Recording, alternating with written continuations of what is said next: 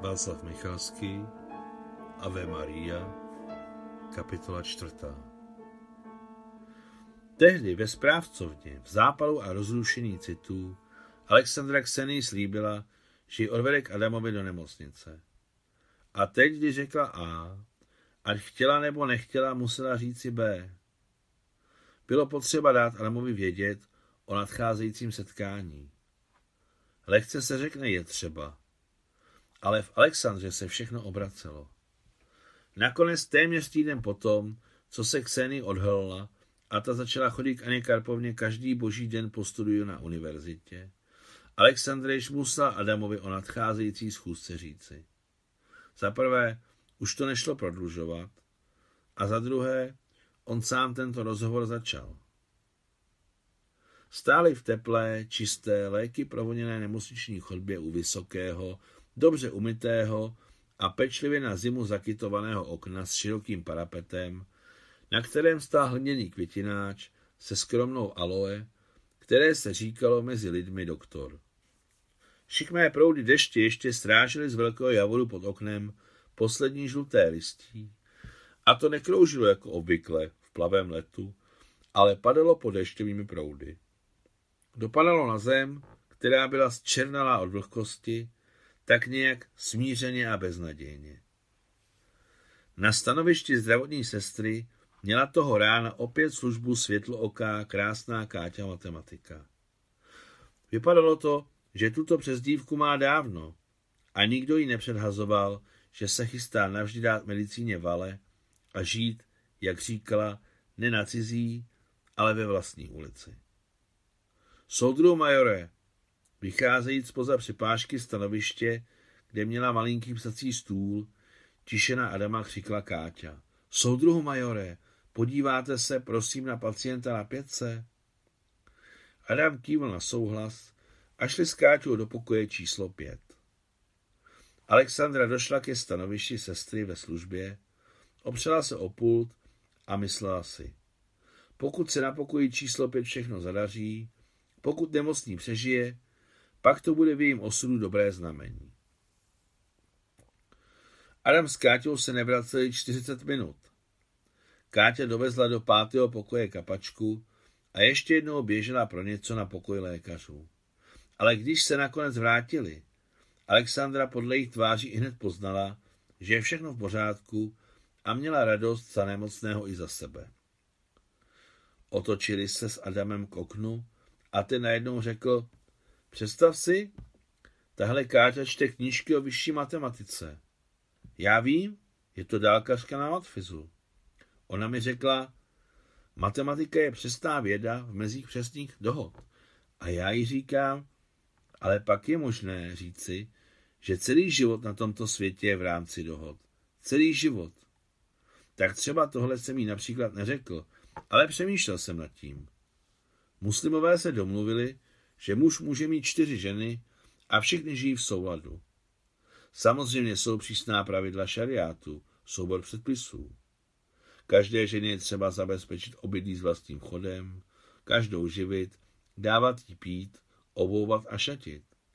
Každou čtvrtou noc je třeba s ženou nocovat a ještě je tam mnoho podmínek.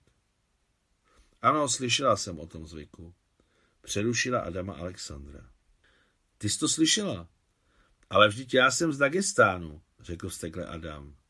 Slyšela, ale já jsem to stokrát viděl v horských aulech. Pravda, čtyři jsou řídký případ, ale dvě to je naprosto normální. Nějak jsem se zakecal, znejistil Adam, který si všiml pohledu své první, starší ženy a pochopil, že ona v jeho slovech neslyší text, ale podtext. Venku hrozně prší. Alexandra nepodpořila v takových situacích spásný rozhovor o počasí. Nastalo trapné ticho. Poslyš, pokračoval Adam nakonec v rozhovoru, jak bych mohl našim poslat zprávu, mámě a otci. Nevím, zeptám se Papikova. Ksenie je v Moskvě, přivedu ji zítra. Vypala najednou Alexandra. Bože, jakou měl radost. Pro Alexandru bylo nesnesitelné vidět jeho červenající tvář s šikmýma emélově modrýma očima, které zářily silněji než obvykle. Studuje na MGU na předovědecké fakultě, řekla nakonec po dlouhé pauze Alexandra. Jak si chtěl? Její se za chvíli a do očí se vrnuly slzy. Adam ji objel okolo ramenou a přitáhl k sobě. Bylo mu jedno, jestli se na něho někdo dívá. Takto v obětí stáli dlouho u okna, za kterým šuměl déšť. Z javoru opadaly již téměř všechny listy, zůstaly jen tři nejvytrvalejší. Hledíc na tyto tři listy, Alexandra se zamyslela. Jeden je Adam, druhý jsem já, třetí Ksenie. Se strachem čekala, že nějaký list upadne, ale oni se společně drželi, dokud Javor neutonul v nastupujícím soumraku. Jestli se do zítřka udrží, bude u nás všechno dobré, přemýšlela s dětskou nadějí na zázrak Alexandra. Záhy se ozvalo šoupání pantoflů a klepání berlí. Schopní chůze se vydali na pozdní oběd do jídelny, jež se nacházela na opačné straně dlouhé chodby za dýhovou přepážkou, která byla natřená světle krémovou olejovou barvou. Tam za přepážkou bylo druhé okno, stejně vysoké jako to, u kterého stáli Adam s Alexandrou. Musíš jít obědvat, i tak mají spoždění, řekla Alexandra. Už je čas na odpolední svačinu. Nechce se mi. Didi, je to potřeba. Na konci dne sem ještě zaběhnu. Podívej, jak se stmělo. Ale to bude tím deštěm. S tím jejich rozhovor skončil. Alexandra políbila Adama na tvář a velmi rychle odcházela po chodbě kolem stanoviště s Káťou matematikou, okolo nemocných, kteří se na ní dívali s živým zájmem a zmizla Adamovi z pohledu zárubních dveří na schodiště. Adam se kroupové polévky s kuřecím bujónem nedotkl, ale oblíbenou pohankou kaši snědl s radostí. Mezi zatuchlými vůněmi nemocniční jídelny myslel na mámu, na otce, vzpomínal na svůj milovaný Dagestán, který za roky práce lékaře obešel pěšky a objezdil na koní křížem krážem. Na vlastní oči spatřil červánky v Dagestánských horách, jejich rudá a žlutá pera roztažená doslova jako křídla nad vršky skalistých hor. Vzpomněl si na malý vysokohorský aul, kde byl u těžkého porodu 15-leté horalky, druhé ženy majitele sakly a první, starší, mu celou dobu pomáhala. Bylo jí tak 25, ale rysí obyčej zhrubly, byť byla stále krásná. Pamatoval si především její oči, černé, velké a neuvěřitelně dobré. Měli velmi měkký zářivý pohled, který byl zároveň naplněný vlastní důstojností. Právě tato kombinace dobroty a hrdosti se do Adamovy paměti vrali navždy. Vzpomněl si, jak z ploché střechy sakly střílel z lovecké pušky na počest nově narozeného syna starý rodičin muž. Mohl mu být kolem třiceti, ale tehdy se 24-letému Adamovi starý zdál. Vzpomněl si na bílý kurz hlavně pušky a ostrý zápach střelného prachu.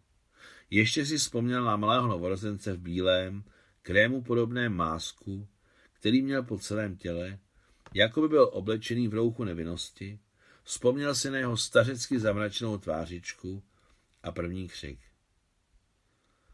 Ano, měl dvě ženy, přemýšlel Adam o Horalovi salutujícím na střeše sakly.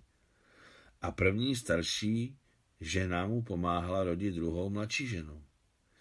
Jak říká Káťa matematika, v mezích přesných dohod. Mezi muslimy se dohodli a tudíž on může a my jsme se nedomluvili, tak já nemohu. Ale možná by nám bylo ve třech dobře. Vždyť obě mi jsou stejně drahé. Skutečně zítra uvidím Ksenii? Ne, to se musí nechat. Alexandra, to je člověk. Její velkorysost skličuje. Ale jak mám být? Zbavit se Ksenie? No to nejde. Ježíš, uf. Bylo by dobré s nimi odjet do vysokohorského aulu nebo odejít do tajgy či pouště. Krásně by se jim tam žilo. Být či nebýt, skutečně je to otázka. Jak být? To je ta správná otázka. Alexandra byla tehdy ve svém hlavním zaměstnání na Papíkové katedře. Sám někam odjel a oni seděli v kabinetu s jeho ženou Natašou. V tu dobu už práce v institutu skončila a na chodbách, po kterých se celý den šířil hluk, bylo ticho. Pedagogové si šli po svých. Sašo, co se stalo? Zeptala se za nějakou chvilku Natália. Nejsi ve své kůži. Zatím nic, odpověděla Alexandra. Ale stane se. Bůh je mi svědkem. Poslyš, na konci druhého týdne těhotenství, začátkem třetího, se objeví nějaké příznaky jako zvracení a chuť na slané? Kdo ví? Odpovídala rozpačitě Natália. Já nána chodila na potraty a jak to všechno uteklo, si nepamatuju. Před válkou, i před válkou. Chápu. Podle odborníků je Sašo na konci druhého týdne ještě dost brzo. Ale kdo ví? Na to pravidla jsou, aby měla výjimky. Umne si s touhle otázkou špatně. No dobrá, uvidíme. Dáme si čaj? Zeptala se Natália. No tak jo, čaj je první lék na všechny chmury. Ušklíbla se Alexandra. Jdi a přines zavážku z přízemí. My máme zavážku, Sašo? Máme. Jak krasnodarský čaj, má tu i dobromysl. Hned ho namíchám, bude to extra třída. Máme dokonce cukr. No dobrá. Natalia plavně vyšla ze dveří se zeleným smátovaným čajníkem a Alexandra začala sypat do porcelánového čajníčku zavážku. V kabinetu příjemně vodila máta z dobromyslí. Přepadla jí vzpomínka na výlet do osady, když hledala Adama. Jak seděli s Ksení na teplém vchodu do jího domečku, jak svěže voněly mokré podlahy, které právě podla hospodně vědrem vody, jak byla teplá noc, zářily hvězdy na domečky s svými zdmi v osadě, jak zoufale křičel zajíc, kterého ulovil vír. S potěšením se vypili čaj a náhle dorazil Aleksandr Surenovič. Jemu také čaj z Kseníny osady chutnal. Proč se tváříš tak smutně? Zeptal se vřele ocovský papikov Alexandry. Podle mě všechno v pořádku. Brzy se uzdraví a budem pracovat. Promluvil jsem s rektorem, nemá nic proti. Ano, všechno je v pořádku.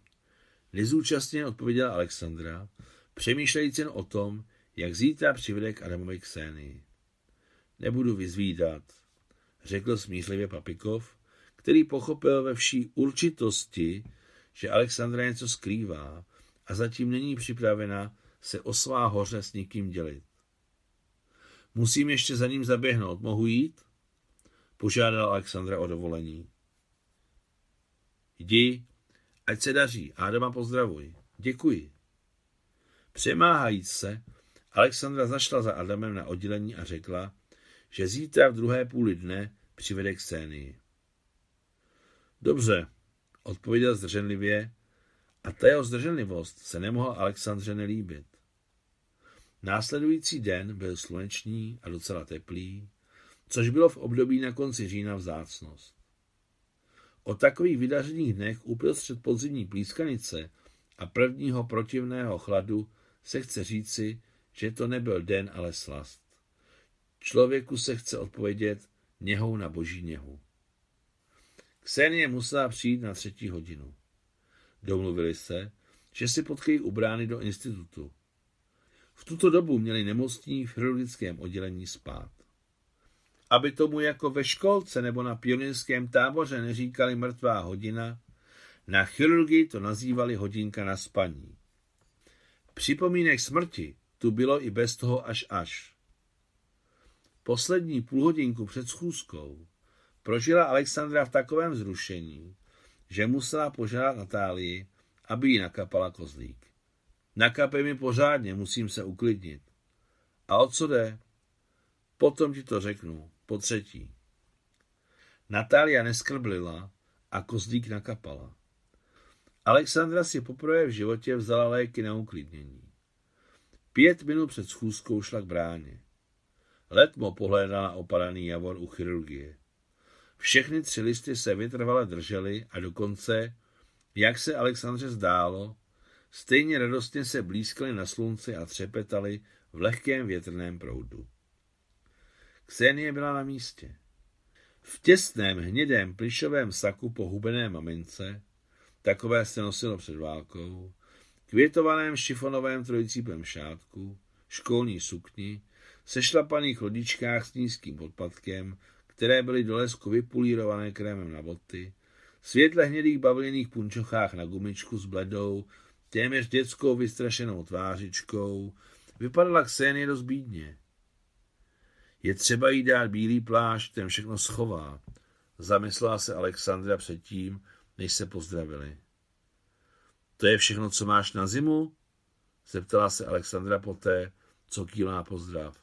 Asi jo, odpověděla plaše Ksenie. Ty nemáš teplou šálu? Chodíš s holou hlavou?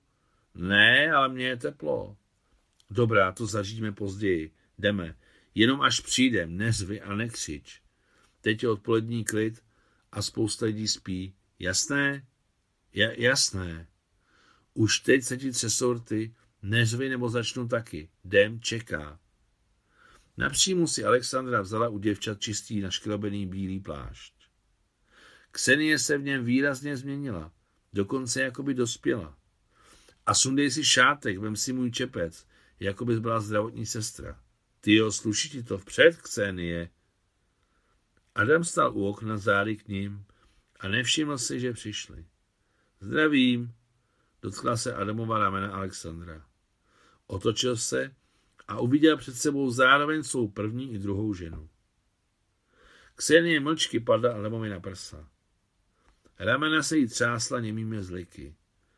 Dobrá, půjdu, řekla Alexandra, odcházejíc od nich a náhle, aby potlačila zvracení, které ji přepadlo, přimáškla si na pusu kapesník. Službu měla opět Káťa. Z neznámého důvodu měla celý týden denní. Káťo, ohlídej, ať tě všichni nechají na pokoji, nařídila Alexandra.